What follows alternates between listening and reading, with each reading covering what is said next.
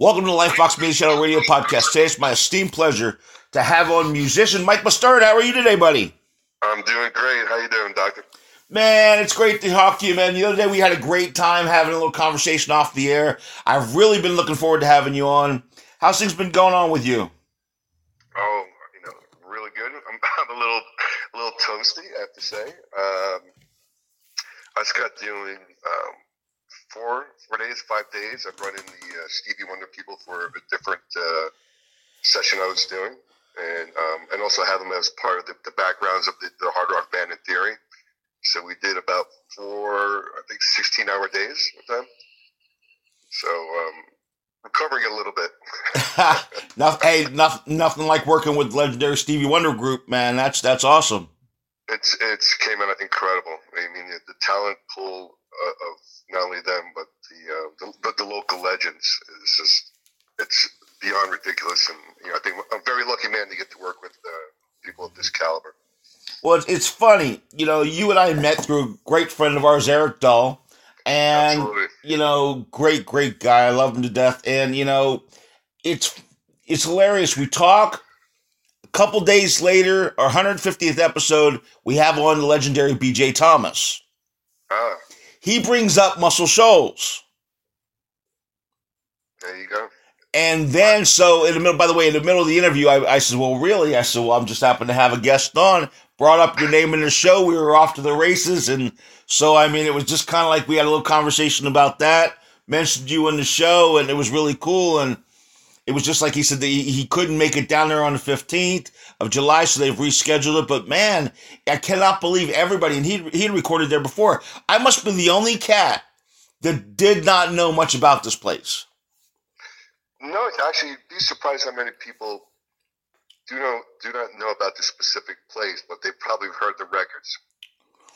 It's probably been something. What, what, is the number? I mean, it's it's crazy. So like eight billion, 10 billion records sold. It- It's it's something in in that amount. Um, from and this is some you know music from you know Percy Sledge, Wilson Pickett, all the way to you know to U two and and you know Aerosmith. It goes you know to, to the modern rock. Yeah, it was amazing. I mean, I couldn't believe the connection that quick of a couple days of this getting wrapped around like that. And then, you know, uh, BJ Thomas says, Oh, yeah, I was scheduled down in Muscle Shoals for July 15th. And I'm like, Man, I can't wait to bring this up to Mike on the air. you know, but man, so so what have you been doing through this whole pandemic stuff? You've been keeping pretty busy. Yeah, I mean, I- as you know, I, I own several companies. It's Yes. uh, one of the things, and, and GoGo Tuners is one of the companies, and GoGo is the one that actually brought me back into the whole music world. But um, but I, I think I was very fortunate the, the way that uh, I had the companies run. I was able to create products that are um, very conducive to you know someone to these times of the pandemic. You know, we, we created a microphone that is basically size of a quarter of a pen that can uh, Bluetooth with any phone, whether it's an iPhone or Android.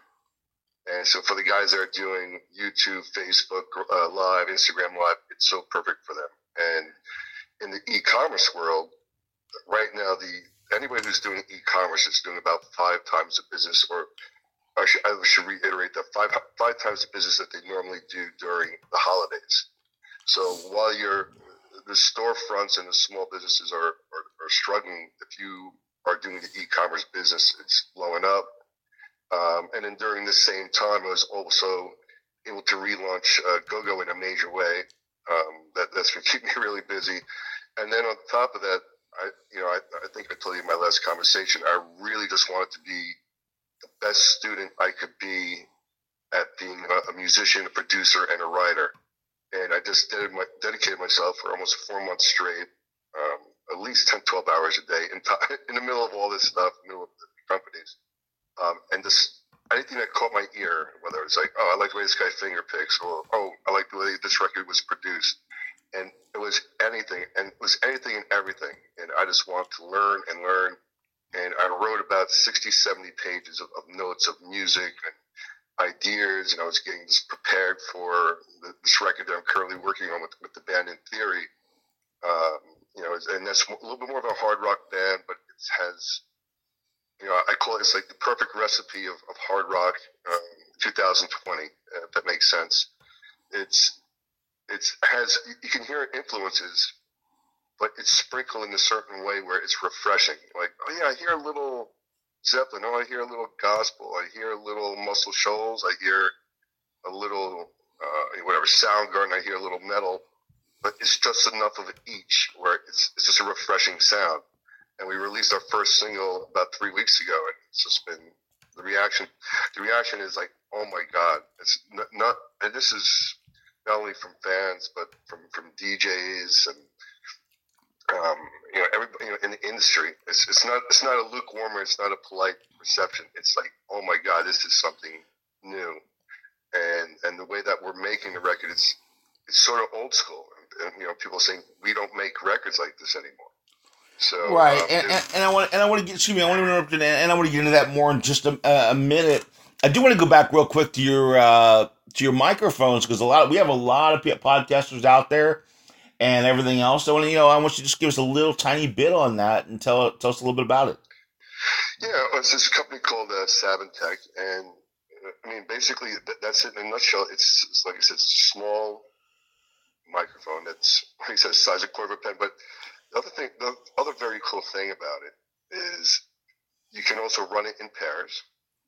So, if it, like say, if you and I are going to do a podcast live, I mean, or not podcast, Facebook Live, right? Both of us can have a studio quality with this little microphone if we're in the same room together. If we or or if you and I go to a park or wherever we go, and also has a uh, function on it to eliminate any background noise. So, say we were you know, obviously today there's less and less crowds, but say if you and I were doing an interview at Disneyland, we can eliminate all the background noise and all you're hearing is you and I.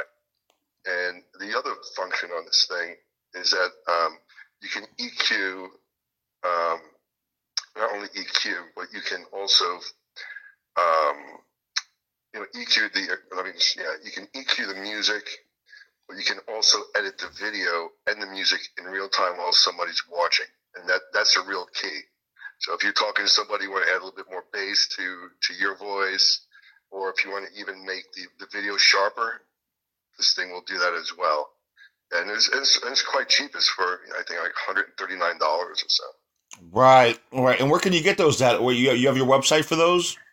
Well, that you can you can get in pretty much any major store at this point. Right now, it's Okay. uh, if you go online, it's um, well, well, you know, I'm, I'm very supportive of the dealer base on this. The dealers are supporting it.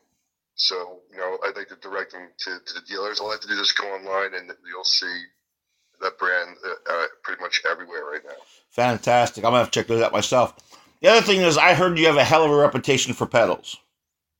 Yes, Go-Go Pedals is, I mean, that's truly, truly my, my baby. You know, so um, Go-Go I started 11 years ago and it was one of those things where it was a crowded category, as, and there was so many pedal tuners, there were so many clip-on tuners. Everybody in the industry thought I was crazy. And I'm like, don't do it, don't do it. You, are not going to last, and, and you're not. You don't know what you're to do. It's like you just created. It's like you just created salad dressing. You know. Uh oh. yeah, but, but what I did is, you know, I, it was. I mean, it was sort of not that the stars aligned, but I really um, put a lot of a lot of thought into it, even, right. even from the name, and the name is called Go Go Tuners, and the color, you know, and and we're known for the orange color, and, and the orange that I'm using is actually my dad used to restore muscle cars, and he restored an Opel GT, a '67 Opel GT, and that's the orange of Go Go Tuners. Oh, I, that's all right. I got that. And, I got that. And, and, also, as you know, the, the word go go is associated with muscle cars, so it's kind of tied in. And Yeah. also, go go also people think about the late '60s. You know, when you say when you think the word go go. Um, Yep. Go go dance was the whole deal. Yep. right, right. Even like the, the go go dancers, I, I, I think of like laughing. I think of you know. Yes, that's with Goldie Hawn and the go go dance boots and the whole deal. Yeah, right, yeah, right, right, Go-go right. Boots, right. Yeah. That's, that's what I usually think of. And um, I love that. I, I did, but I did my due diligence. The first product I came out with was the clip-on, and Charlotte, what I did is I bought every single clip on it.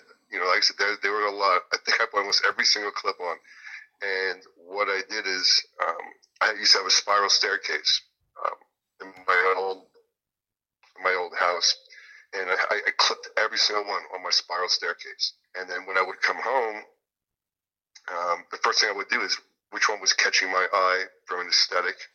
Then I would turn each one on, and I would sing a note. And I would look at the reaction times, and I'm like, okay, I like this, I don't like this. I was narrowing it down what I thought was good, what I wasn't, what I didn't think was good.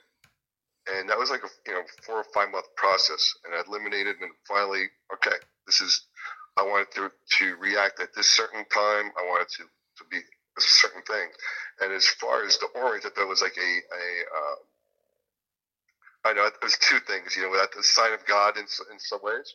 I was studying this book, uh, and uh, I forget what the book was, but basically theoretically it was uh, based on how people think they're um, that they're making decisions, but they're really hardwired. There's there's things in your DNA um, that you're, you're going to make a, that decision anyway. Right. Whether it's color, whether it's shape, whether uh, there's there's a lot of factors why people put a certain product in the middle of the shelf, why they put it on the end cap, why the majority of the if you see the signs, if you drive down any street, why they are the color red. There's there's a lot of there's actually a lot of research on this. And right, like more more more doors, more houses are sold with doors that are red doors than any other house. Right? Yeah, I, I heard right. that. And and so that this book was just basically the you know the in a way the art of thinking without thinking. And there was one chapter on red, and at the time the most popular clip-on tuner was red, so I couldn't go red. So logically, right. the next thing for me that made sense was orange. I go, that's that's you know people will remember orange. right. You know, for sure. And um, and then sure enough, it was like maybe when I said ah, orange, I want to go orange. Forty five minutes later, a documentary on on the History Channel on uh, on Home Depot came on, and their colors are orange. Right. So I took that as a sign. And then, of course, you know, I went with my dad's colors with the muscle car, it just seemed like everything's tied in. And then the pedals, the pedals is where we really you know, got you know whatever you know not necessarily famous, but that's the one that really broke us because we're the only pedal tuner that, or we are. I should say there's two things. We're we're the largest screen pedal tuner on the planet. And I always make a joke is that you can see it from the space station. And, and, That's what I, I, would I say. Think could, I, I, think you literally could, but um, but on a dark stage, you could you could probably see it from about hundred feet, uh, with no exaggeration. Um, and then the second thing about the pedal is that we're the only pedal, or pedal tuner, I should say, that you can see in direct sunlight. And for the guys that are playing outside gigs or festivals, oh yeah, that's a great gigs, deal. Um, we're the only one that does that. So we were able to address two two major issues for, for I mean, really for the, the working musician. You should sell that technology to the phone company because we can't see our damn phones in the sunlight. yeah, it's the same thing, right? Same thing. Yeah, um, but um, that that's really cool, man. Yeah, and, and I had heard I had heard that, but I had checked them out, looked them out, man. And they really look they really look awesome. But I mean, I love that. I love the backstory that you know, kind of where you, where where it took you from here to that, you know, to where now where did it come from? You making pedals and stuff to where did the love for music, you becoming a musician, come in? Well, I've always been a musician. It's uh, I have to say, way back, I was signed at one time. Was signed to EMI Records. I'm not sure if we we mentioned that or I, I told you that in the past, but I had the uh, I had the official rock helmet. know, uh, the, the, hair went past my, my waist, and you know, the higher the, the you know the better and certainly, certainly used a, a, lot of Aquanet in my day. and um, you know, but then we got signed to EMI and, and, and, you know got to tour the world, and but finally, you know, I, I realized you know I was not going to make it in music. You know, but even though I I had started playing guitar at five years old, um, yeah, I started at five. You know, on classical, my you know my mom got me a guitar at five years old. Um, but after um, after I got signed and you know, I, I really wasn't. I knew I was not going to make money at it, and um, so I, I sort of, in a way, turned my my back to it for the most part, and I just immersed myself in my companies. And every once in a while, if a project would come up, I think maybe I've, I've been in about 20 films and, and TV shows. If a project came up, yes, I would I would do it. I would practice for a week or two and and, and you know write music for a specific uh, TV show or, or Right. movie. But for the most part, I mean, for me, that was just more fun. If, if I made money from it, great. If I didn't, great. Um, but really, for the most part, I did turn my back on it. And with GoGo, I was very fortunate that um, I get to work with so many high-profile artists in every genre. And another unique thing happened, and uh, as crazy as it might sound, I, I, for some reason I kept I kept forgetting I was the CEO of the company. you know, I felt I'm just the same guy. I'm the same as everybody else. Like, I'm, I'm, you know, I'm, I'm, I'm one of you guys. I'm an artist. Right. That's, and I, so I have very close relationships with every artist, and they can call me um, anytime. They can call me at two in the morning, four in the morning, or if they're on the road. And I developed uh, really strong ties and strong relationships. Uh, me, strong relationships. And really, how I got back to really playing to where I am now was about five years ago. I went to New York and I went to see my friend's man was playing in New York. And I just wanted to say, hey, great show. You guys sounded great. And he came up to me and goes, hey, Mike, are you playing guitar? And I gave him the bull answer. Go, oh, yeah, I'm playing, I'm playing. He just looks at me. And I'm not sure if it was the Jack Daniels, if it was three in the morning, or, or, or that him and I never really had a, a deep conversation. But he goes, Mike, this is why you got in the business. It's a part of who you are. It's a part of your soul. You really got to do this. You really got to play. And it, caught me off guard. I, I have to say. I was like, wow, that's that's kind of okay. Was not expecting that. Um, but still, my business mind kicked in first because I thought, you know, it would be great for the um, the end users and, and um, customers to know that I'm just not a, an inventor. I'm not a tinkerer. I'm actually a musician. And when I designed the, my products, it was for a musician by a musician. So I think it would be kind of cool for them to really know that I'm a musician. And when I do things, I like to do things at a high level, and I wanted credibility as a musician. I didn't want to be like, "Hey, it's kind of cute. We're letting the CEO play." Like, right, was, right, right. That was so important to me that I get that respect as a musician. Yeah, we're not letting So- the boss play. We're, you know, we're yeah. You, you we really want him to come and sit down. Right, right. It's like, oh, you gotta let the boss play. Okay, that's nice. and and uh, so what I did is, is I knew I wa- I was going to be on Eric's show at Fox, right? And um, I had four months out, and for four months straight, I practiced from one in the morning to four in the morning. For it was four. It was I had a four month window, and um, just to prepare so I can sound good for about seventy five seconds on Eric's show on Fox and that was my coming out of, of playing guitar. And then another thing that I did was very different with uh, with Gogo. Um, since I knew the artist so well, we would do these interviews, and in, and in every interview, I would learn one of their songs or two of their songs. I would end up playing a song or two with them. So that would always give me 30 days to to, to practice their song. So I got to progress at a at my own pace, and at, you know to learn you know to do one song at, at a month. I got a little bit better, a little bit better, and then I started getting invited to events throughout the country as like the guest guitar player with some of the you know the very famous folks. And then again here, here I. I get this idea. I go, well, I have all these famous folks. Why don't I just do my own events? So then I did my own events where I was the house band, you know, and Right. and then from there it went to um, I go, you know what? Why don't I make a artist roster record? And it's never been done before. I mean, the biggest brands in the world, whether it's Gibson or Fender or you know whatever Yamaha, the biggest brands in the world have never done that. It's just never been done. So I go, you know what? Why do I do this? I think I want to do something like this.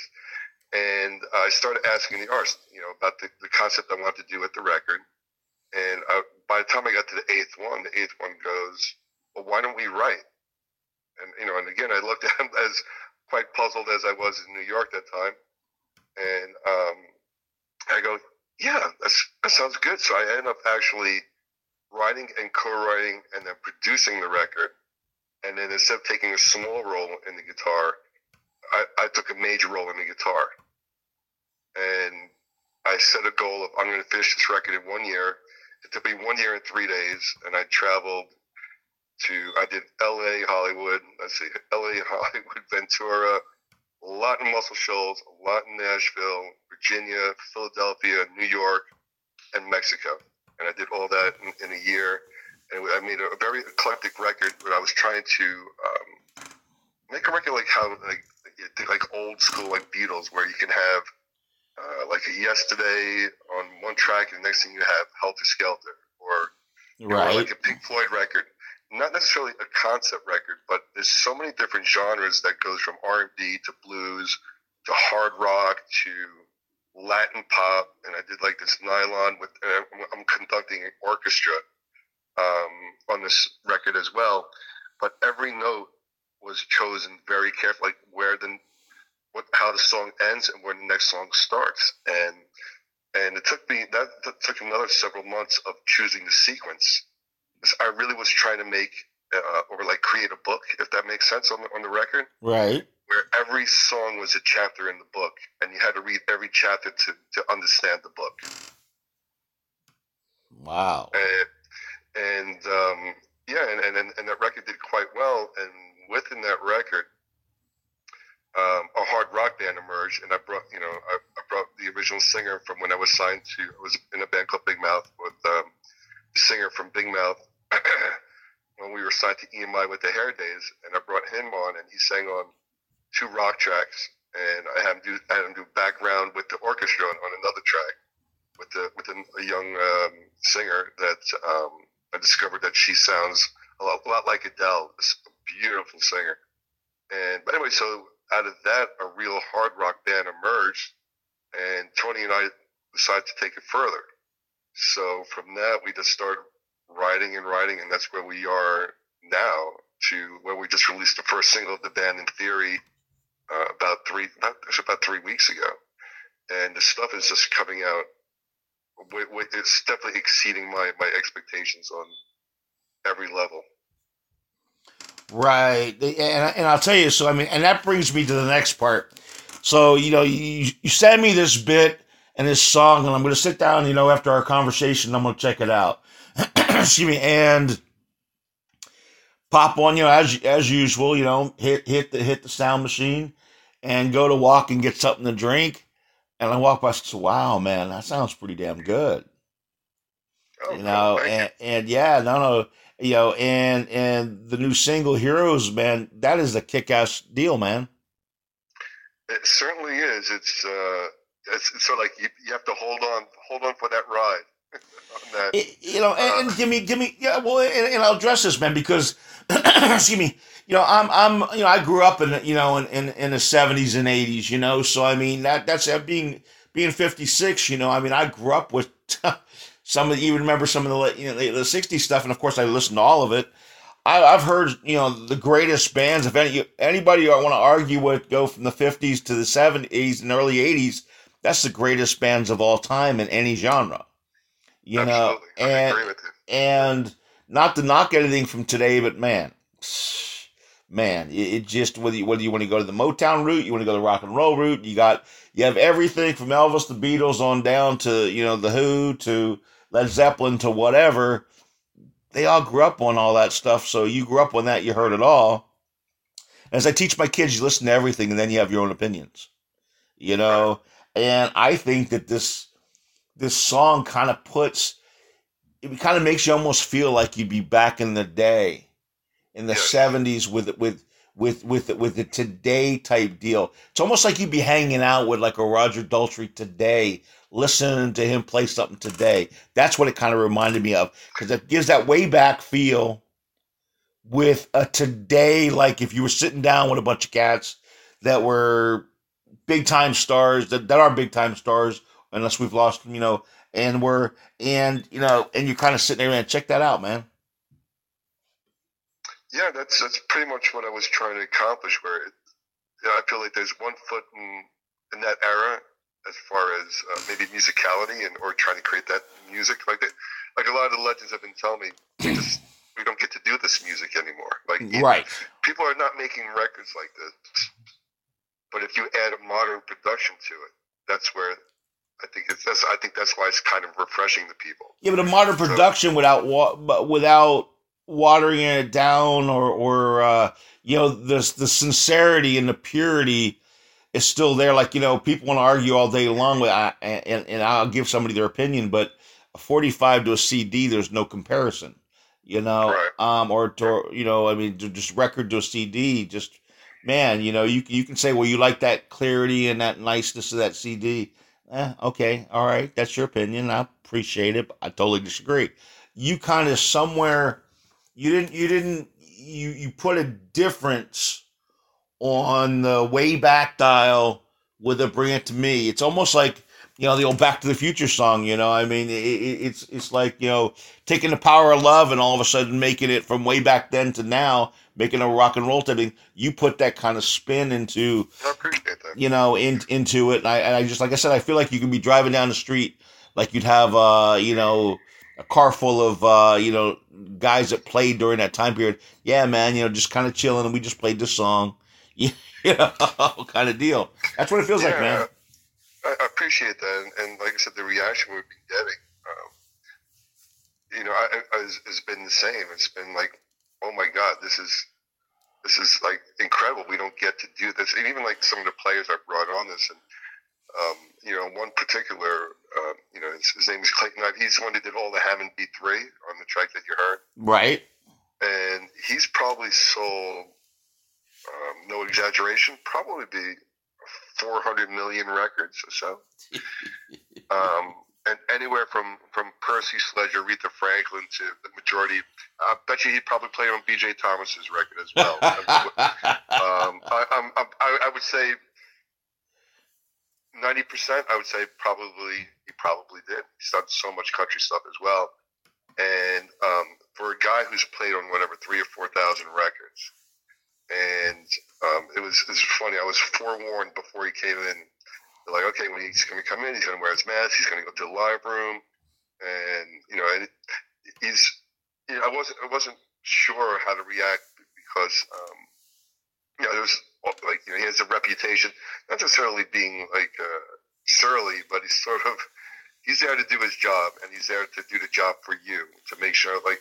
And, and I, I actually appreciate that he wanted to do my, my music at a certain level right. but he was very serious and i'm sitting i'm sitting there in the room and and uh he's just berating the poor engineers it's like you know punch me in on the third spot punch you on the second spot did i tell you just going on i'm like oh my god is this guy gonna take input from me you know well i mean because at the end it's still it's my project and my right. name and But he's that old grizzled veteran. right. So he's all and I'm looking at him, and and uh, so finally I, I put two and two together, and I go, I hit the, the talk button, and I go, hey Clayton, you know what? You really just need to be more aggressive, Somebody say. right? And, and I go, and, and and I think you're missing the two bottom notes when you do this.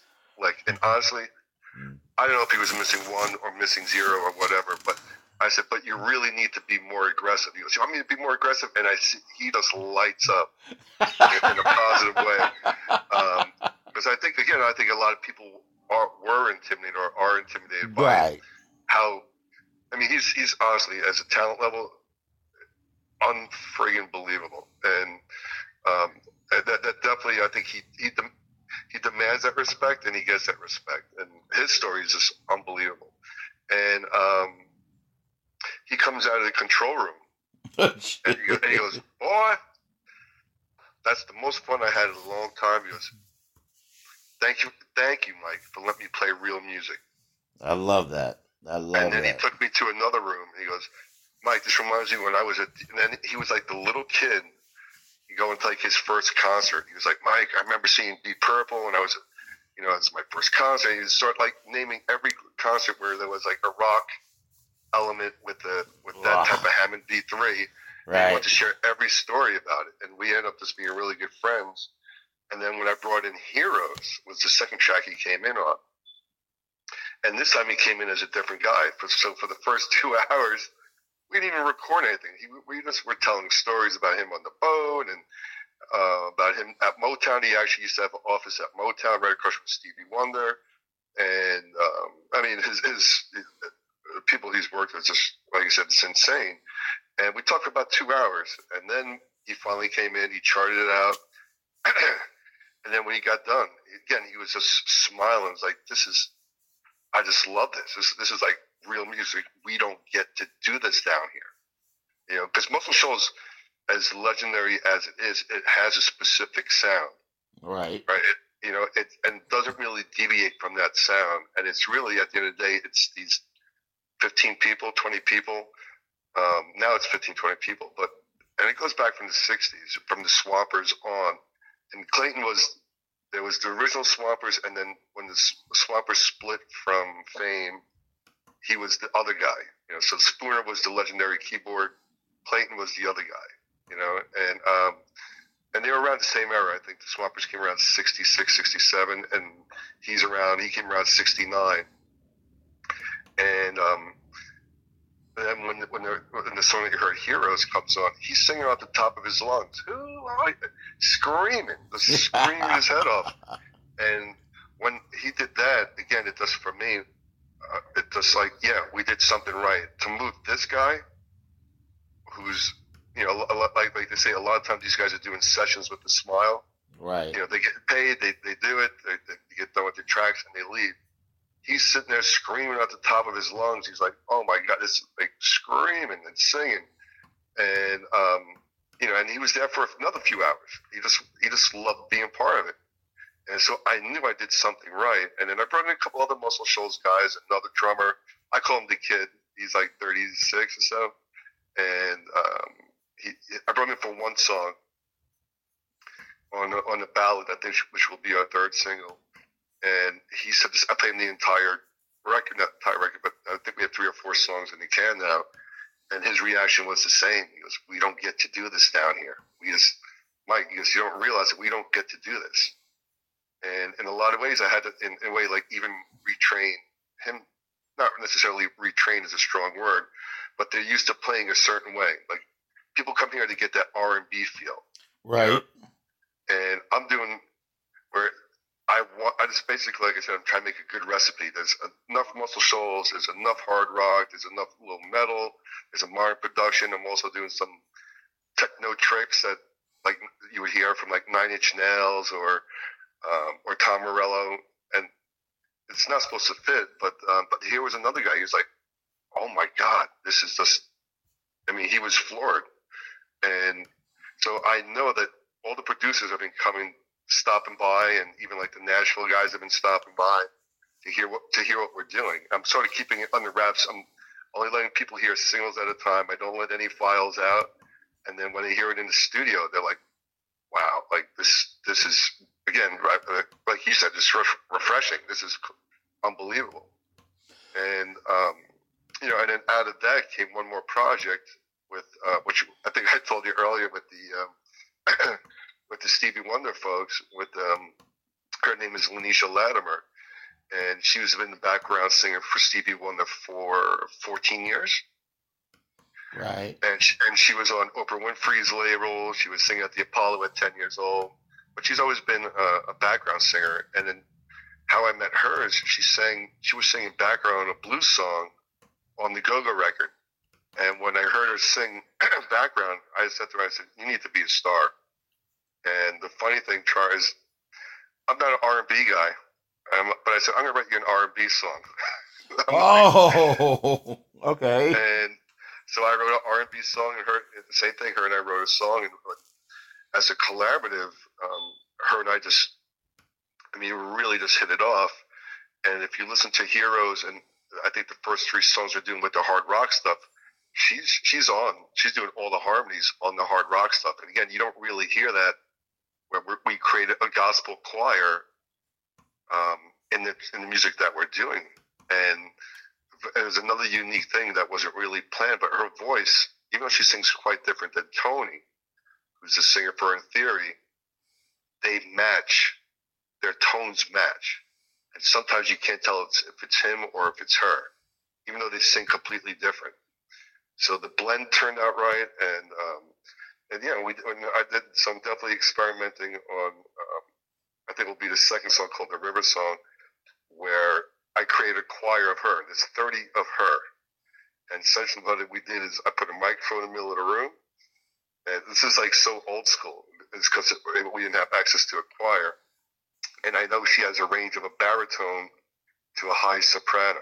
Right. So what I did with her is I just moved her around. Moved, all right, move three feet, move five feet, move ten feet, move fifteen feet. Put her on a riser, put her on amp, face her other way. Like every, every everywhere in the room that could fill a spot, we had her sing and do every line a little bit different, as if you're going to listen to a real choir. So when you're watching a choir, you're getting uh, voices and timbres from three feet away, five feet away, seven Right. feet away. So I was trying to create that with her, and like I said, the first two or three tracks of her doing that stuff was, was magnificent. And um, and then she was just down here um, in Muscle Shoals, like I said, the last four days, and we're writing some very interesting material where it's a little bit like, you know, the very first track was a track out of frustration. It almost came out like if you took Phil Collins meets Alanis Morissette with a little soul and Zeppelin. It's the first track that we wrote and and honestly, it was out of frustration because I, I really wanted to do like an R and B blues jazz thing with her, and I wrote these tracks and we were not getting anywhere. So I went in deep, I, what they call like a detune the guitar, like how they would do like a '90s grunge music, and I was just like, eh, I was just, it was frustration. And we ended up writing. It's it's like it'll, you know, hopefully it'll be a hit, but it's a very catchy song and um, and then we ended up writing uh, a couple other songs. And the next one I'm actually tr- finishing up today, and um, it really came out like this, really beautiful song where I brought in uh, Clayton again. We have a grand piano. I brought in the Alabama Orchestra, and um, it, it's just it's just a beautiful song that can mean so many things on different levels to people. You know, it's you know. It, we, we the way we invert the lyrics is it's really a song about about heartbreak, you know, or breaking up in a relationship. But the way we word it, one one phrase is, you know, I just want one more day, and the other word is, I want one more dance, you know, and and and basically the the tag of the song is, you know, um, you know, we- we don't hear the same song. Now it's time for us to dance alone. And, Ooh, ooh, Right. whoa! That's a Right. that's a great great snag right there, man. That's that's a great line anywhere. I mean, that's really cool. Yeah, and, and know, and, and basically, that's that was originally like the sentiment of the, the chorus, but then we we were able to write by it was really by accident. She she came out, picked up in Nashville. We went out to the restaurant, and she came back to my apartment, and from maybe from twelve to four, we rewrote the chorus and put it in a new position, and we wrote a brand new chorus, and and now the chorus is you know. Uh, basically, it's like this um, I think just this. I want one more day. You know, it's like you and I, or I want, it's, it's, and it's it switches the lyrics. You can't tell if it's um, just give me one more day or give me one more dance. It's like you and I together forever. It's, it's really kind of cool. It, it makes it very positive. Like, it would be like a great wedding song. It would be a great song. You said, you know, if someone, if, you know, if somebody like it even would be a great song in a breakup song. It would be great for like whoever you interpret it. If somebody's sick in your family and you could just have one more day with them, and, and you're just telling them, "I just want one more day," and uh, you know, and and that's that's how the, the lyrically how that one's coming around, and it's just a beautiful song. You know, it's it's it's, it's ex- so exceeded what we thought. You know, so. Um, and then and Heroes is a whole other thing lyrically. I'm not sure if you really delve deep into uh, the heroes, you know, by in theory. Well, yeah, well, yeah, and, and, and I want to address that one second. Now, when is this? When is that last song? What's the last the title of that last song? Uh, it's it's called uh, "We Dance Alone." We dance alone. And when when is this going to be out? Fingers crossed, three or four weeks. Okay, yeah, I know, If, I if know. if I if I can do my job properly, three or four weeks. well, these these damn podcast guys wouldn't keep calling you up trying to get you on the show. no, Yeah. I, I, no, I appreciate that. That honestly, that you, that you would even give me 15 minutes on your show. So you know so i mean but okay yeah and, and no heroes here's the thing of that because i only asked you a little bit about heroes when when we spoke off air because I always like to listen to a song and get a feel of it, and you know, kind of go with, go with you know from there. And you know, it's funny because lyrics are very deceiving, Right. and so are titles. And and this time it was the title is very deceiving in a way, but uh, is very it it proclaims something also in the song. So yes, I did listen to the song intensely because it's funny. People know listen to songs all their lives and have not a damn clue to what the song meant. Sure. You know, Sting made a great comment one time. He said he goes to a wedding and all of a sudden, you know, somebody's saying, "Oh man, you know, every breath you take is our is our song." And he's sitting there with his wife, and he's like, you know, like, "Oh man, you want to talk about that? And how it came up?" And you know, it, it's about a stalker. You know, so, so he really didn't want to get into a conversation about it at these people's wedding of how every breath you take came out. But so this, as in the hero's part, is that, and correct me if I'm wrong, please, is that it's almost like a be careful who you pick as your hero type thing, right? Exactly. It's actually in, in a lot of ways an anti-hero song. That's well, I I don't, I don't know if I, I don't know if I, I remember you saying something about that. I'm not sure if I would say it was an, I, I, I, like the idea of it saying because you know, I you maybe explain how you mean that because I heard this being more of an enlightenment to choose your people wisely. Yes, I, I think I probably would go with, with your perception of it as well. You- well, it's know, your uh, song, so I, I'm, I'm, I'm just giving my idea, my friend. I, I, I mean, I, I have several um, takes on the song, and you know, when I, when I say anti-hero, I, I'm meaning in the fact that people think it's a hero song, you know, and right. no, it's, it's not really a hero song. It's about questioning who your heroes are and questioning yourself why these people are your heroes. You know, and, and it's very fitting to the times. If you watch the news, I mean, it doesn't matter what news channel, and you see who our leaders are. It's not only leaders; it could be basketball players, it could be reality stars, because all, all these people that are manufactured uh, idols, and, and it's really just look at who, who your false idols are, and and uh, and really take a hard look at who your real heroes are, and, and you know, and, I, I feel like it's one step further. I mean, I really think you should look inside as yourself. I mean, you could be a hero to yourself as well. You know, Very Um, true. you know, and and and um, that's what really the the meaning of the song. So it's it's, it's that it's um, you know, really you know not that to, to get biblical, but you know, false prophets. Watch out for the false prophets, um, and, and to question what's going on. And obviously, like I said, it's this world that we're we're living in right now is quite crazy, and the people that are leading us, and the people that are following it is, is even. Um, yeah, I don't know. I think people follow this bandwagon, you know, of uh, of these leaders, and that's why we said, you know, will we survive? You know, will we die? You know, like if you just want to bring up the pandemic, you know, who's who do you believe? You know, like who, uh, you know, in, in that world, you know. Um, Right. Well, I mean, it's like you brought up. You know, you, you bring this gentleman in, and uh, give me his name again. The the the the, the, the Riley veteran. The the Oh, Clayton, Clayton Ivey. Clayton Riley. Yeah, you bring him in. You know, and he's of a different cut of cloth to begin with, and and and then you take it to you. You know, who's someone who's been on. Somebody makes a, you know, an album and they, they sell, you know, hey, God bless them to make a gold album, you know, okay, that's great. You make a platinum album, that's great.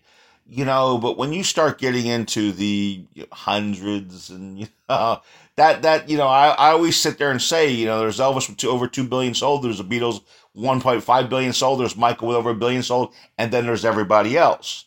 Well, this guy is like, the difference is with him is he's on everybody's. You know, Right. so so he he's been on you know all these bajillions of, of, of talent. But the thing is, when you walk in there, sure he should command a, a definite bit of respect. And yeah, Right. you you you do kind of you know I, I've I've I've found as being a former athlete and you know and everything else is you kind of get kind of grizzled in a way as it is, but you have to look at modern times. But at the same time, that respect is today everybody with a laptop's a mixer. Everybody with a with a this is a that. Everybody's a show host. Everybody's a you know a musician, whatever, but not really. You know, there's there's you know right. Everybody with an iPhone's a, uh, a movie director. Yeah, yeah, exactly. Same exact deal. And and some of them, bless them, some of them do a fantastic job. But there's been an earned. It's like everybody's a TV star, movie star today. It's not a Clark Gable type time, or John Wayne, or whoever you want to look up as an idol, you know, as a hero, or whatever else. So I think that at times, like when when you when he walks in, Clayton walks in, there's a, a mystique that's there, and I think sometimes the respect's not given there either of your time, of of whatever you've done. And so also that kind of, you know, when you earn to, to sit there and say, oh man, look, that's somebody, look, that's the Beatles. Right. You know, oh my gosh, you know, guys that were singers, songwriters, musicians. What else, you know, I mean, what else do you want? You know, I mean, you know, out, out of something like that. So I think that at times, you know, and, and then you also look at the idea of who are the real heroes, you know, like you said, is, you know, you look at our parents, you look Right, at, you- right. you know, I mean, even sports people. I mean, nobody's perfect, and you know, and right. you I mean, be careful on how you idolize the people. I mean, nobody's perfect, and yeah, my mom's you my know, hero to this day. Everybody has everybody has skeletons in their closet. That's Right? No, nobody's nobody's immune to it, and, and take just take a hard look at it, and and sometimes don't like you said you, just said don't forget. Mean, you know, for me, you know, my, my parents are are my heroes. Yeah, my mom's you know, my hero. and, Absolutely. um, you know, I have very close friends that you know, you know, whether you know, they don't even have to be police or fire. Just the fact that they wake up every day and all they want to do is take care of their family and Yeah. you know, and, and, and you know, and just that person is a hero to me. Absolutely. You know, you don't have to be on TV. You don't have to, you know. We're blessed to do what we 50 points a do. game. You don't. You don't have to sell hundred million records. Right. It, you know, it could be you know, the post guy who just gets up every single day and he does his job every single day and he does it great and he's happy and he supports his family. You know, that's a hero as well. Absolutely. Many different phases of of a hero. Yeah, my mom's my hero, so I understand that. I mean, you know, and here, here's the, here's the thing. I, I think the idea that you put, put it out there, the idea that it has a kick ass sound to it. I mean, all the way around. I mean, you know, making you rethink things at a time that maybe people really need to rethink. Hey, look, you know, I mean, uh, it's hard times for everybody, and I, I, I don't, I'm not getting on any political lines. Don't want to hear it. I'm not interested you know but but you know and I'm not, i don't mean that to you per se i mean even, even to our audience they all they already know that where i where i stand how i stand on that i don't do politics on the show and i don't do religion on the show but um you know and i believe in god so um but it's my show i can say that but Right. but no but what i'm saying is that, It's that my show and I'm saying what I want to say. Damn right, you know, but but and, and, and you're my guest, and that that works the same way when you were saying what you want to say. But I mean, but I but I think that at the same time, you know, you, it is a really good time to look and say, hey man, look, you just you just gave the postman props. You know, you just gave gave gave the girl at the grocery store who's working her ass off every single week, maybe to put food on the table for her kids or whatever. food on the table for their kids and they- they're getting minimum wage. Yeah, I mean, you know, you it's not consider that person not a hero.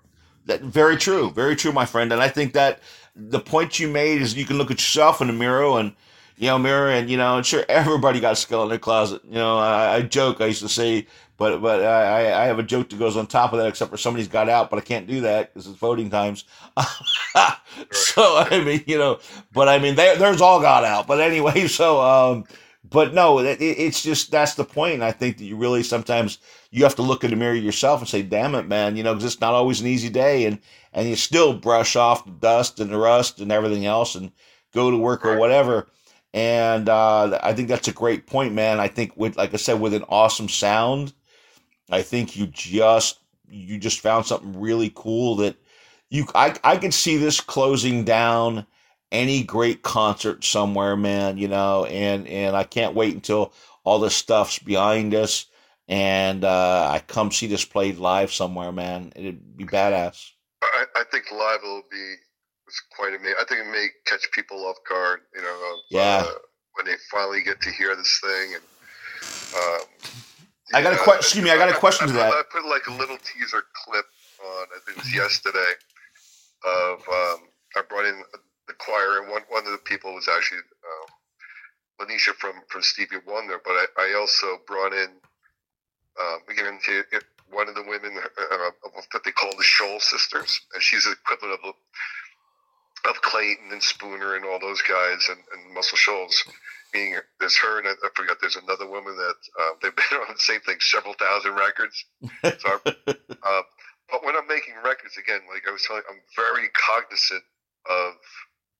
Um, I just want enough, enough sprinkle, you know, where she could, I could have partnered her up with the other Shoal sister, but I decided to separate them up. I kept only took one of them, but I matched it up with Lanisha, and I found a singer down here. Just um, as you know, I, you know, I'm going through a little stuff out here, so I'm, I'm getting to adventure my my solo, so so uh-huh. to speak.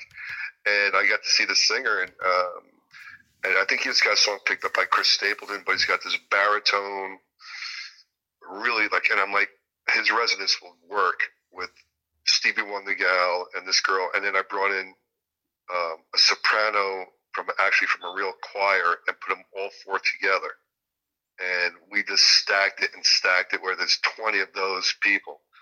And we opened a song and it just sounds magnificent. But what it goes into next is the surprise. Ah. Like when, that, that's a surprise. Like when you hear the choir, like, wow, okay, this is something like Queen would do. And right. then all of a sudden, when when you hear the next thing, it's sort of, yeah, you better hold on to your hats and good luck. let me ask you. So, let me ask you a question on that part. With that being said, yeah, I, I make a joke. I said, you know, sit there and said, you know, you, you you listen to a Meatloaf album. You know, I mean, it's you know, you better have about a good four hours. You know, so I mean, is this going to be one of those songs that you know that that it's a three minute song on the radio and it's twelve minutes in person? Um, we certainly could make it 12 minutes. because, I mean, I can see this stretching out to being the creativity being ridiculous on a live show. Yeah, you know, and I, I think so. I mean, like I said, these, pow- these people are so powerful in what they they do. I mean, no matter if it's a singer or a drummer, wh- whoever we've we've brought on on this thing is they've really just elevated the tracks. I can imagine what they would do live. And, and the funny thing is, most of these people don't want to really play live per se. They, they love right. being session folks. And now they're like, when are we going on the road? Are we going on the road? you know. Now that's impressive. Now that's really impressive because it's way. And I, I want to, if, if you don't mind me interrupting, I, I want to sit there and say something. People don't realize, you know, how great session artists are you know, and, and where they've come from. I mean, Jesus, Lou Rawls was a session singer for Sam Cooke. I mean, you know, I mean, Glen Campbell was a session player. That's how he became a Beach Boy, if I remember right. You know, I mean, which yeah, went on Glen, from Glen Campbell was a session guitar player for the Beach Boys. Yeah, and, and you know, you, you one of the greatest guitarists of all time, and nobody re- gives a recognition outside, you know, somebody who really knows something about music. And you know, so I mean, people don't realize these session singers, guitarists, player, uh, musicians, period, are some of the most incredible players that you never see on TV. Right. Yeah, and well, Lanisha's well, so it's the same thing about like when the touring band of, of Stevie Wonder, and she says, Mike, just the talent, like they're they're there to, to support, right? That's their role. Well, I mean, and, and the, really realize actually how badass everybody is. Like it's incredible. Like everybody could be their own artist, right? Um, but obviously, if you're supporting an artist, you're in a sort in your you know you're in a support role. You're there to support the artist and make the artist sound the best that they can be, not about yourself. So a lot of people don't actually realize the, the talent level of, of these folks. And she's just like, yeah, it's just ridiculous. And, yeah, my, I made I made a joke in a movie one time I was doing with Burt Reynolds. I made a joke, and he said, "That's why I'm Burt Reynolds, and you're working there. You know, you're you're, you're doing that position there." And, and it was a joke. I was being a smartass to him, and we were you know throwing it. That's why my name's on the marquee. And I sit there, and he says, "Buddy," says, "You're doing a hell of a job." I'm like, ah, that's mighty nice of you. Thank you so much, Burt. But that was the idea. I wasn't the star of the deal. These, uh, you know, you're you're back, you're you're pushing or backing up or supporting cast or whatever because that's it doesn't mean that you're not doing you're not great at what you do.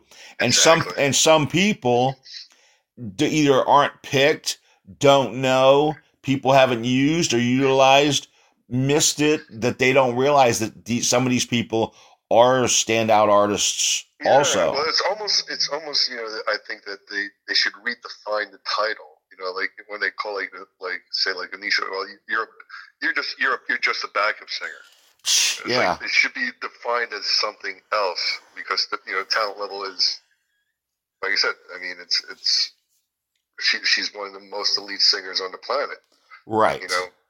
Um, It- it- it kinda is at- it's kinda but she looks at it in a diminutive, yeah. Positive way. She's like, no, but that's my role is this. You know, and she never takes it as a, n- a negative connotation. You know, Yeah, so- but I understand what you're saying and, and, and saying as such, and I and I like that. I agree there should be. I'm normally not one to change too many titles. I get I get wrapped up. I don't like to get wrapped up in that stuff, but that's definitely one that I think that is is there because uh, you know sometimes you have some of the best, most incredible singers back there, and and you know, and I love the idea though that she knows, hey, look, I'm a backup singer for Stevie Wonder. I mean, that's not a bad thing in any which way. You know, I mean, those. Yeah, well, and for 14 years, it's amazing, you know. And and then on top of that, she does Jennifer Lopez in between. But um, but really, I mean, the, the Stevie thing is just kind of a ridiculous thing to do, you know. Um, you know, the stories that she's telling me of, uh, like every show is completely different. I mean, whatever his mood is, and you, you sort of have to improvise with it. Right. And um, and I think one of the things that he does is he's sort of uh, egoless. You know, egoless. If that, is, that, is that a word? Or, or he does not really have an ego. I, I think I just made up a word. I'm not sure if that's a real word. That's a Mikeism right there, man. Monsterism right there. Monsterism right there. and um, but at in every show, he'll let he'll let the you know the the artist shine, the, you know the backup singer shine, and um, or a guitar player or a drummer.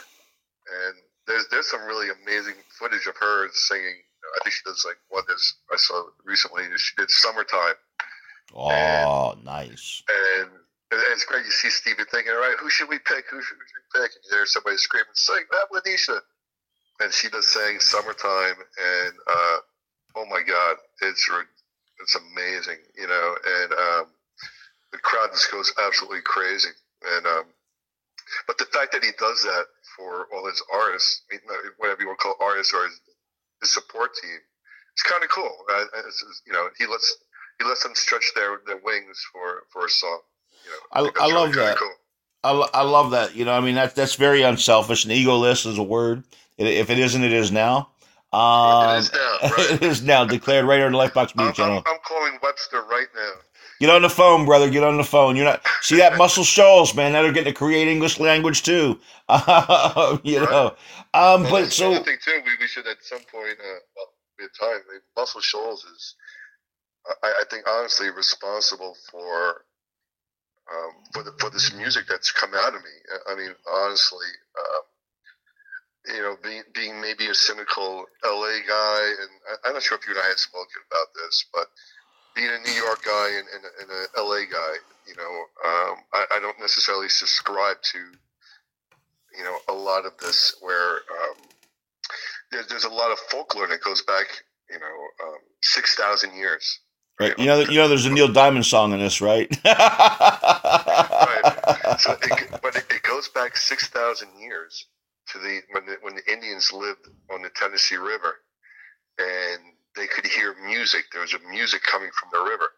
And the river goes all around Muscle Shoals. And, you know, and, and there's a really, if you ever get a chance, I always tell everybody, if you love history and you love music, you have to watch that documentary. And it, it'll it'll blow your mind that this little nondescript town that's economically depressed, um, where again billions and billions of records have been sold out of this little city. And it's not glitzy or, or glamorous like in L.A. or New York or Chicago Right. or Nashville. It's just this little town of now. Now it's grown to a whole fifty-eight thousand people, um, but it's it's not when I say it's not glitzy, it's not glitzy for sure. You know, and it's a very it's a very rough place I think to make a living if you live here. And right. um, but there's if you ever watch a documentary or, or hear musicians talk about it, and I saw there was a great interview with Joe Rogan interviewed uh, Steven Tyler, and Steven Tyler went to to Fame Studios, which I was just at this weekend for. This, I was doing a tour with Lanisha, and um, Steven went in there to the Etta James and Aretha room, and he said he just started crying because everything is still original. The original walls, the original baffles, original piano, and he could feel the energy of all these greatness before him, oh. all the way from the '60s, and he was just in tears. And if you watch the documentary, whether it's Mick Jagger or Bono, or I mean, it, there's no exception. There's and they're all equating it to the music that's coming from the river, you know. Um, and honestly, like I was like, ah, you know, I don't know, you know, and know, but as the and, and but now I'm I'm a, I'm a true believer. excuse me, I'm a true believer because you have to remember I was first of all getting back into music, and I'm more of a rock guy. Like I had my rock helmet on. Um, but all of a sudden, here I am. I'm doing Latin pop. I'm conducting the Alabama Orchestra. I'm doing R&B. I'm doing Delta blues. And honestly, I never played slide guitar before doing a go-go record. You know, I never did an R&B song. I never conducted an orchestra. Um, and all of a sudden, this music is coming out of me, and I don't know really where it's coming from. And it's not really a conscious thing. It's just, this is what I feel. It's what I'm writing. So I think there is something about the river that is affecting it. I mean, I, I live actually a quarter mile from the river. Um, so I do think that there's something to all these stories. And I mean, like I said, you see interviews of Mick Jagger and Keith Richards, and Duane Allman, Bono, Paul McCartney. I mean, you know, you name every legend. That, I mean, they'll Aretha Franklin. She, I mean, she could not get her, if you want to say, her mojo, her groove, until she came down here. Ooh. And her first, whatever, ten hits were down here. See, man, I'm I'm quite the music student, and I just didn't. I've heard of the place. I mean, I've I've actually been there uh, about 10, 15 years ago, but I just did not know the. You know, it was kind of one of those traveling towns I went through. I had no idea the history of it, and, and that's crazy. Um, you know, most of the most of the places you can mention to me, I'll say, "Oh yeah, man, I can name somebody from it." I've I've got an educated lesson in this too. Yeah, I mean. And, and- what I like about this, what they're doing here, even though it's economically depressed, I think this is one of the only places in the world, it has to be, where within a 10 mile radius, um, they're rebuilding all, all the major, like the original major studios that were here in the 60s, 70s, and so forth. Where if you go to, obviously the technology is so good these days, right? But you can you can make a record from your house if you're a good if you're a good enough engineer you know, a lot of times people doing the vocals from their closet. If you have good reverb in, in your living room, right, you can make a great record. But, I mean, just like really, the technology is so good. Um, that's why a lot of those major studios are out of business. And um, but here, Fame is is rocking. They redid Muscle Shoals Sound. They have Cypress Moon. The most stuff I'm recording is called East Avalon. That was out of business for you know, almost 15, 20 years. And the, this guy came from South Carolina, this loved the history. And he bought East Avalon and he bought other studio called Widget that was also around back in the day. He restored East Avalon. And once that's fully restored to, you know, to what it's supposed to be, they'll finish Widget. And then they redid uh, Wishbone. That's another studio from the, from the day. And they rebuilt that. Um, this other guy just came in with the Ivy Mansion and so within, like I said, a 10 mile radius, you have about eight or nine major studios, all, all within the river. You know, I mean, they're all within five minutes of each other. Well, that's crazy. And man, with, with, with it, with it being a town that needs people to bring in an income, man, I mean, I encourage, and it has such a magic and mystique and, and everything else about it. I, I encourage everybody who can to go down there and check it out because you know, one, if anything, it brings great, uh, it brings great income to the local town. And then two, and two, of course, you know, then you look at it and say, hey, man, look, you know, I mean, you, are experiencing history and, and, uh, to say that you're even in a room or, or, or into a, a place where somebody like Aretha Franklin's played or, you know, or you know, you you can go into a lot of rooms that one person has played there. You know, right. there's a lot of places. Whereas even like Lynyrd Skynyrd, you know, Sweet Home Alabama, right, right down the street. You know, you know, I mean, by one of the Swamper guys. You know, you you know, it's right down the street. And Wild Horses. Yes, yeah, that, that's crazy. Hit, right, right down the street. See that that that's absolutely crazy all by itself. Um, with it now, when when is your project going to be completed by man? So when the whole thing is going to, you know, when everybody can go order the album.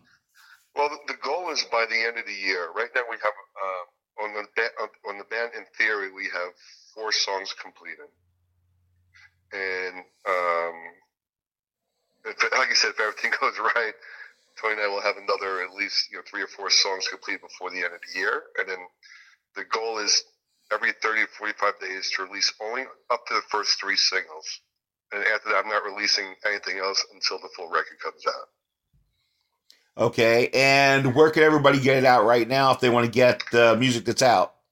Right now, you can go to uh, any digital platform that's, that's out there. You can go. I you know we we encourage obviously go to iTunes, go to Amazon. You know, uh, pay, pay the the whopping dollar twenty nine to listen to the song. As somebody said to me, it's a dollar twenty nine right now, live and in color. Go get some great original music. Right, a dollar twenty nine because you know it's that's uh, that's the one sad thing about. Um, I wish our industry, the music industry, would would fight back against. Not necessarily, I'm, I'm anti Spotify. I, I understand why um, there, there is a purpose for it, but you know, but the, the artists are getting paid, you know, what like zero zero zero three cents per per uh, buy, per yeah, stream, yeah. Um, where if you're on Amazon or um, the Google Play, there's like three or four platforms where you know they get they get to see their full royalty, you know, and um, you know it's kind of sad. I mean, you can you can you know like on the Google record, for instance, we, we had several million streams, but it doesn't really equate to a whole lot financially. You know, and you think about it, not even 10 years ago, 15 years ago, if you had a million people buy a single, you can make a living as, as an artist. Yeah, and, and that, that, that's, that's you still have to struggle. Yeah, that's very that's very true. You you you went gold, man. You were you, you put a half a million copies bought out there. You you were on your way for a minute. You know that was your that was that was your Cadillac and your down payment on your house, and you had money coming in for a little bit. You know, and right. uh, yeah, it's definitely different. And, uh, I, I, I talk to people about that all the time. I had a conversation with Bobby G. Rice a couple days ago on the show, and just said, "Man, remember having the day out? If you had three hits, you you were on your way. Set for life. Yeah, yeah I mean, you know, set for life. Yeah, so I mean, and and and think about it. You know, with two three million, you know, slams on that. That's a big deal, and congratulations on that. But I, I like to I like to see that you know slammed out to, you know, 20, 30 million on her. Great music, great sound, man. Um, I, I don't want to say I was surprised because one, you know, Eric told me you were talented, so I knew you were talented. And, you know, then when we chatted, I knew that, okay, man, you know, you, you know, you're legit. I did not look you up at all beforehand on it because I, I go on Word on Friends. I'll check it out, look and see. But man, all of a sudden I hit that play button and I'm getting up to walk into the dining room, and I said, "Hold man, I got to turn that up a little bit," you know. And uh, we're sitting here listening it, going, "Hey, man!" And all of a sudden, you know, my girl says, "Hey, that's a that's a, that's a, that's a good song. Who is that?" You know, right. and I was like, well, you know, you know that long, long call I just got off with a little while ago. you know, because you and I had a hell of a conversation. You know, you you and I hit, actually, I think we had a, conversation. I think it was almost three or four hours. yeah, it was, it was, right at close to three hours. You know, and I said, you know, you know, and you and I, the joke was, and I'm gonna say this on the air because the, uh, Eric's a great mutual friend of ours. You know, you're you're you're you're what you said was, you know, you and Eric have great conversations you know, it, not much about much, you know, it's about, about everything, you know, type deal. And I, I said that and he and I laughed hysterically because he and I do the same thing. But here's the cool thing of this. This is why I love having my show that I can, you know, I can relax and say what I want on the show with people that, you know, man, we hit it off in the beginning, but, uh, you know, and it was awesome to have a great conversation with you guys. It is now have you on the show and do it. Um, but at the same time, and the music spoke for itself I mean, I hit the and, button. And on a personal note, I mean, I'll say it on the air. I mean, you know, your your conversation was, you know, often, you know, the, our personal conversation was very enlightening, and you know, I also know what you do for a living as well. I looked at a little bit of what you do, and right with the NLP and uh, motivational coach and, and, and all that as well. And I think personally, you know that you know what um going through on a personal level and, and trying to uh, decipher it. You know, is the best way of putting it. And the fact that you you did take the time to you took the time to listen and, and, and give your perspective. And you didn't have to do that, you know. So I thought that was actually very um, cool. So I want to thank you for that as well. You know, I, know you, I appreciate I know that. To do that. I appreciate that. And uh, I didn't have to. I wanted to, my friend. And you know, and, and you know, like I said, you and I just hit it off. You know, and uh, God, don't get you, me, and Eric in the same room together for a while. We're gonna sit down and have some drinks and have a great time. Yeah, well, I told Eric I, I'm bringing my. Uh, if we do it, I have my special bottle of Jack Daniels. I think he's got some new special bottles. and I got a great bottle of scotch, man. We're ready to go. That sounds like a party right there. Right on. Either party or, or it's going to be like a dangerous night or something. It'd be a great night. Um, you know, we'll, we'll put on some tunes, and man, ain't nothing like it. You know, um, but no, I mean, so it's really, I mean, you, you've done a great job on this. Um, I'm anxious to see. Let me ask you a question. This, and I didn't ask you about this. I know there was a documentary done about the town, and I highly encourage. I haven't gone to check it out yet, but I highly encourage people to go check out the documentary on Muscle Shoals. But have you done any filming on this as you've progressed in this project? I, well, I've been. I have a lot of behind the scenes uh, footage. I'll put it that way. You know, and I used to have a lot more prior to uh, you know when I was when I had my um, my, my previous relationship because she was also doing my what I always would used to do is filming behind the film by the film. So I would have Love that two cameras going and I had um, like a phone and, and pictures going. So Uh, yeah, and a rover. Always three Yeah. cameras going at always like, because I thought you would kept when we there was always one camera that was never moving, static, and it was one I was going in and out. And what I loved about that concept is people would forget that the one camera was always on, so you really got to see the true. I love that. I love And that, people- man. You people don't really realize what they're saying, how they're really reacting. Um, so we had a lot of stuff, but on this last recent one, uh, to be honest with you, it's a little bit less. I try to like fit it in, you know, but I'm so focused on trying to make um, a great record that I haven't really focused on that. I tried, like I said, I, I was able to get some clips of us doing the choir, of, you know, of her singing. Um, you know, there's there's some really cool stuff that I'm going to try to incorporate. Of there's um, like with- with Clayton and Lanisha and I, we, we wrote, like I said, that ballad of you know, we don't hear the same song now. It's time for us to dance alone song, and uh, but it's it's when you hear the chorus, it's it's very moving. I swear, it'll like I almost want to welt up when I hear it, and um, I'm usually not that that type of guy, and but there's a cool rendition. I'm just on the acoustic guitar, he's on the grand piano, and she's singing.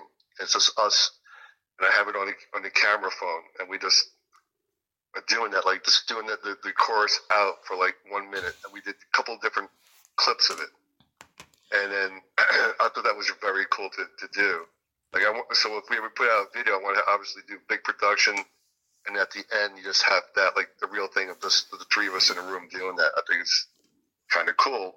And the other thing that I was doing is after he completed his parts, again, like I was saying, he's not necessarily you would be jaded, like I said, but if you would do three, four thousand records, yeah, uh, you, you get that certain level of jadedness, you know. right, And he's just singing that song, just one more time, you know, whatever he's saying. right. Dance together. He's and he's singing, and she's looking at him. She's like, "Look at him, look at him." So we both were taking videos of like I was shooting the studio, and I was shooting him, and I could tell he was so proud of like even like his little his little stuff that he was playing. He was so like again that that moved me. He was like he was so proud of even if he did like a little riff on the piano. He's like, ah, like, you see it, and then he's again even on that song, he's singing on top of his lungs, you know, and and um, you know, and you see me, I'm I'm, with, I'm taking my camera phone, I'm shooting on her.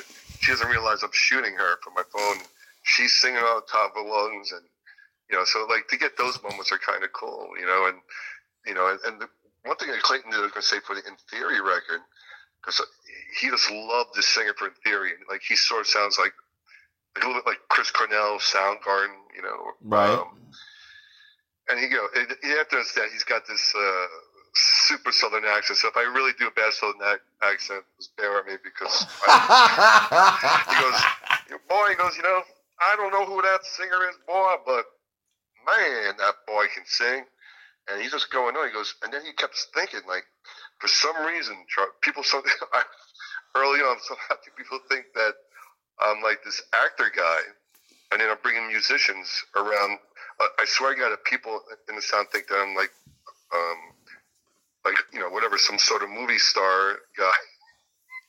and I'm bringing these real musicians to work with the movie star guy. It's kind of funny, you know. And, um, so you know, initially Clayton was like, "Who's that singer?" And he just kept thinking. He's like, "I worked with that guy. I worked with that guy." I go, "No, he's just he's just my friend from New York." He goes, "That boy, that boy can sing."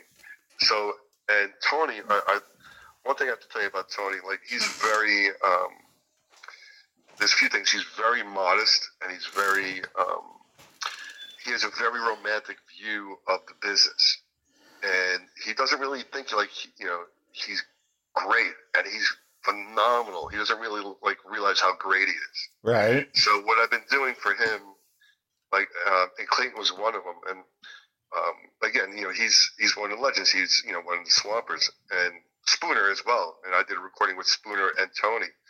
And the first time I did with Spooner, Spooner goes, "Boy, that that singer's great." But with Clayton, I said, "Clayton, can you do me a favor? Can you do a, a video?"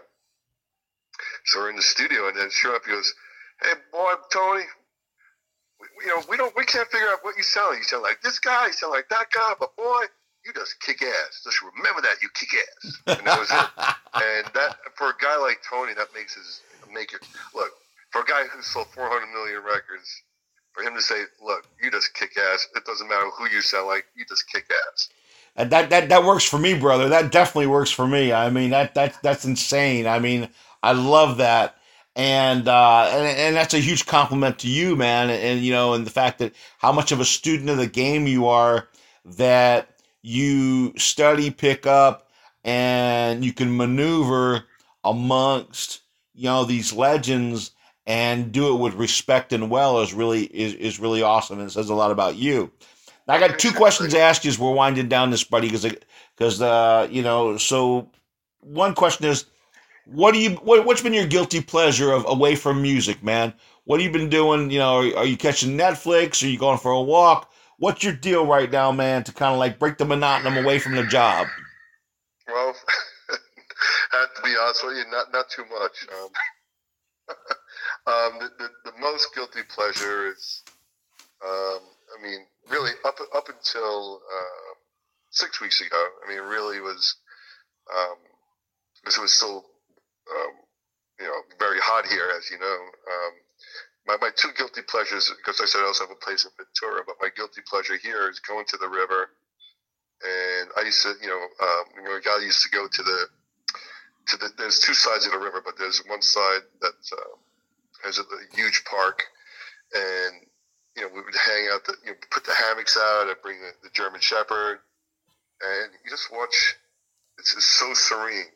And not a whole lot of people, and you see a lot of hammocks, and you just chill out and and, and just take it in. You know, I love so that. one guilty pleasure. I love um, that. When I go to LA, my guilty pleasure is I'm I'm a surf guy, so I'm surfing. Nice. I stand up. I'm good. You know that that's that's in, and I don't bounce like I used to. So I haven't surfed in many years, man. So I I thought when I stood up, I thought I was I was thought I was a world champion right there. I, I, was lucky this, this last uh, last visit. Uh, I, only one time I was I, I, was not able to stand, which was uh, a very rare occasion. Because the the occasion before that, I was there I think three months earlier. I was just getting it was a, that was I think it was there right after a storm because you know in California I think the waves what three feet typically right, right. yeah. Um, but that particular day, they were up to like six to eight feet, and I was there with these guys. I mean, I mean, I only get to go every few months, you know, or every two months. So, I, you know, I'm as you know, this is with anything. If you do it every couple of months, yeah, you're okay. You know, Right. Yeah, right. you know, Yeah, yeah, yeah. but, but these guys who live and do it every single day, I mean, these these guys are hardcore. right. So, not this particular trip, but the trip prior. I mean, these guys are so hardcore, and they're in their twenties, and I'm just I'm making all the rookie mistakes. I'm just getting totally beat up. I'm like, oh my god, I feel old. You know, like, oh my god, I'm getting beat up. And then the guy goes to me, yeah, he goes, yeah, I'm starting to get old. I'm like, well, how old are you? He's like, 28. oh, I'm gonna be about 28. I'm like, you know. Push him off that damn board as you go by. You ain't standing up nowhere, son. Get off. You know? But yeah, so those have been my, my two guilty pleasures. And then my, my one last pleasure, uh, if anybody knows me, is I love my steaks, you know, so. oh, yeah. Uh, and, and I found a place down in, in Muscle Shoals, and I'll, I have to give a shout out to the people there. If they ever come down here, um, it's on the high end. well, it's, it's on the high end, but it's the only high end restaurant in Muscle Shoals. Hey, give them love. Give him love, brother.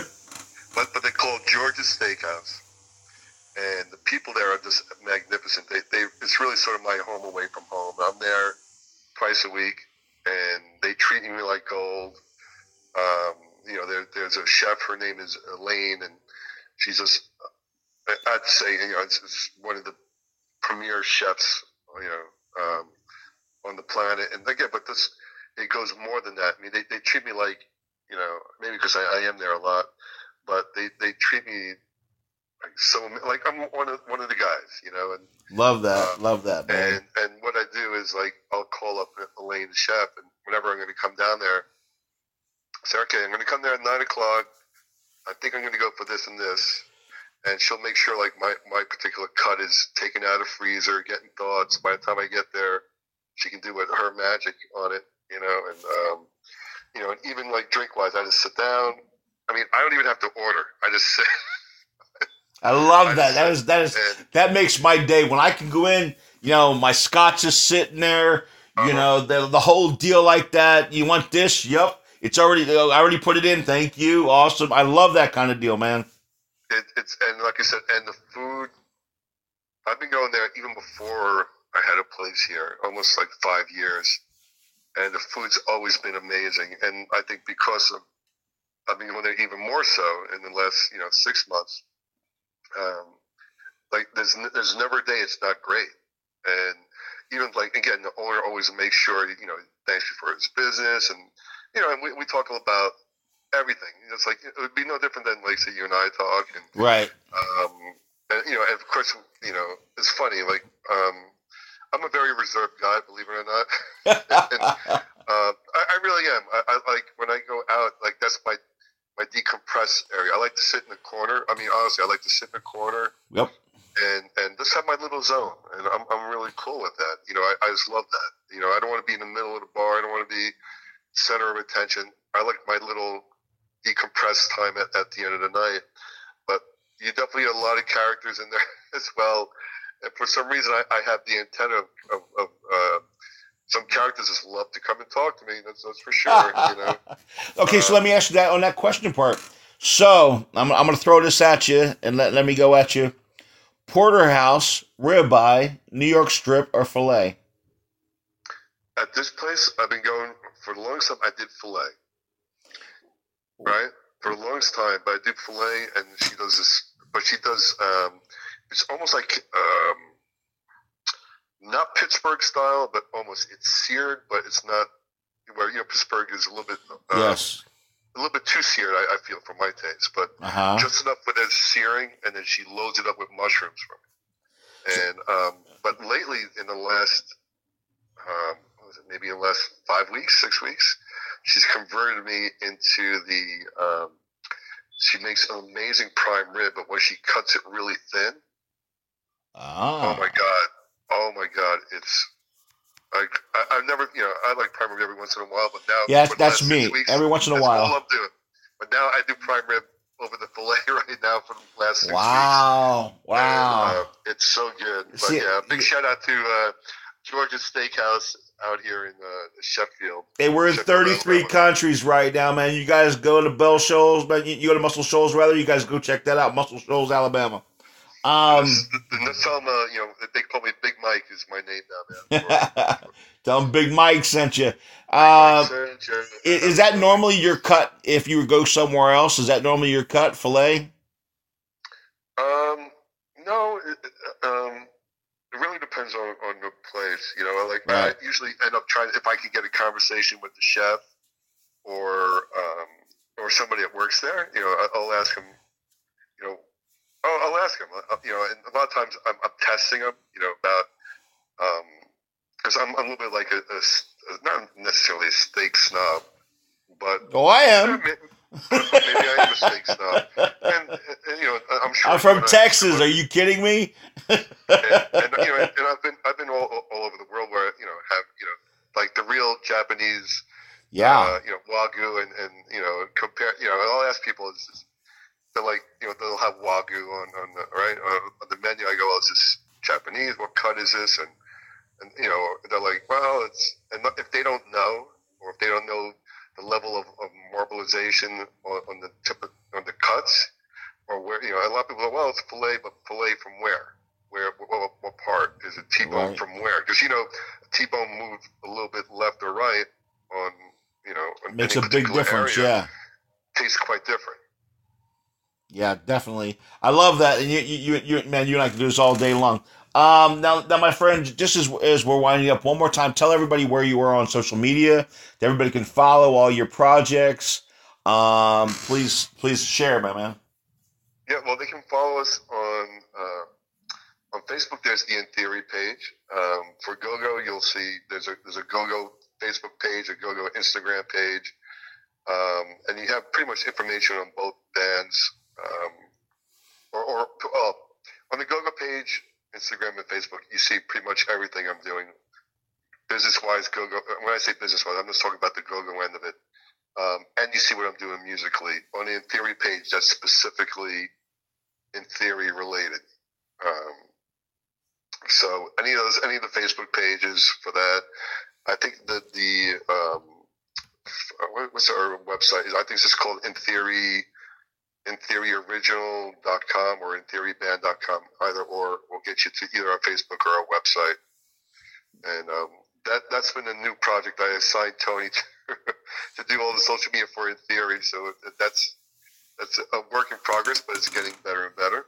Uh, the go-go, obviously, I've, I've had for 10, 11 years, so it, there's there's just so much information where it's like too much information.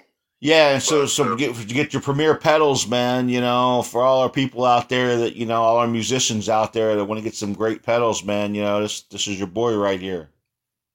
Yeah, and like I said, if you're um, honestly, if you are a touring guy, or even not even you don't even have to be a touring guy, a working musician, and you, I mean, this this is a big part of you, your arsenal. It's the most important pedal in your arsenal, more than your distortion pedal, like all those other pedals.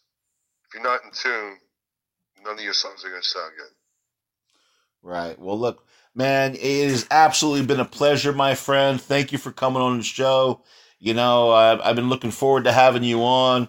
And like I said, you know, once all of a sudden Muscle Shoals comes up, you know, in the middle of, you know, interviewing BJ Thomas, was like, I couldn't wait to sit there and drop that to you and say, brother, you know, you and I were just talking about, you know, and bring it on. So that was really, really cool. But man, great work. Um, I love the song. Really, really encourage everybody to go check it out. You know, because it it is it, it's a it's a it's a different sound. It's familiar, but it's different at the same time. Right. Yeah, it's like best way to describe. it. It's it's refreshing. You can hear the influences, but you're not really sure. Like I, like I hear a little this, hear that, but it's fresh. Yeah, it, it, it's definitely fresh, and and hats off to your outstanding, you know, supporting cast and cast 'cause they did a fantastic job, man. You're doing a great job down there. I hope to have you back on again, uh, maybe before the end of the year, and uh, tell us how the rest of the album's going and everything else. Uh, this is going to be a two-parter, ladies and gentlemen, because uh, I'm a bit long-winded today. I was having a blast, so I appreciate you guys, uh, you know, entertaining us, listening to us. And what do you want to say to your fans and your fellow musicians and everybody out there, brother? That you know, I mean, uh, that has either bought your music or worked with you or. I'd say it again. I didn't hear last. I, I, I said, you know, what do you want to say to your fans that have bought your music or or, or your fellow musicians that you've worked with?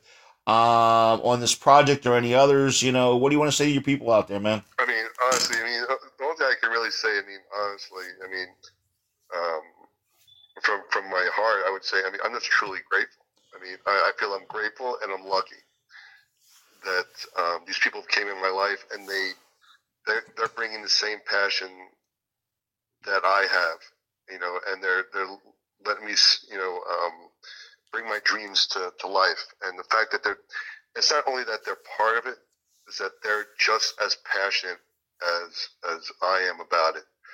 And for me, that's I mean I, I could be more grateful for that. And um, you know, as I said, it's not a deaf ears or blind eyes. It's it's it's it's really special. And you know, and I mean, I thank God for all these people that have come into my life that you know I, I was not expecting.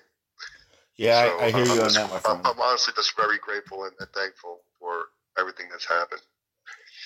Thank you so much, my friend, for coming on. I really appreciate it. I mean, this has been absolutely a, a huge blast, you know, enjoying things. Like I said, I hope you come back on again. Uh, man, musician, director, a producer, man, you're you're a man of all trades in the music business. Mike Mostert, thank you so much for coming on, my friend. No, thank you for having us on or having me on, and we'll, we'll share up bottles of Jack Daniels and steaks soon. Right on. You take care, man. Thank you. Lifebox All Media right, Channel Radio Podcast. We're out.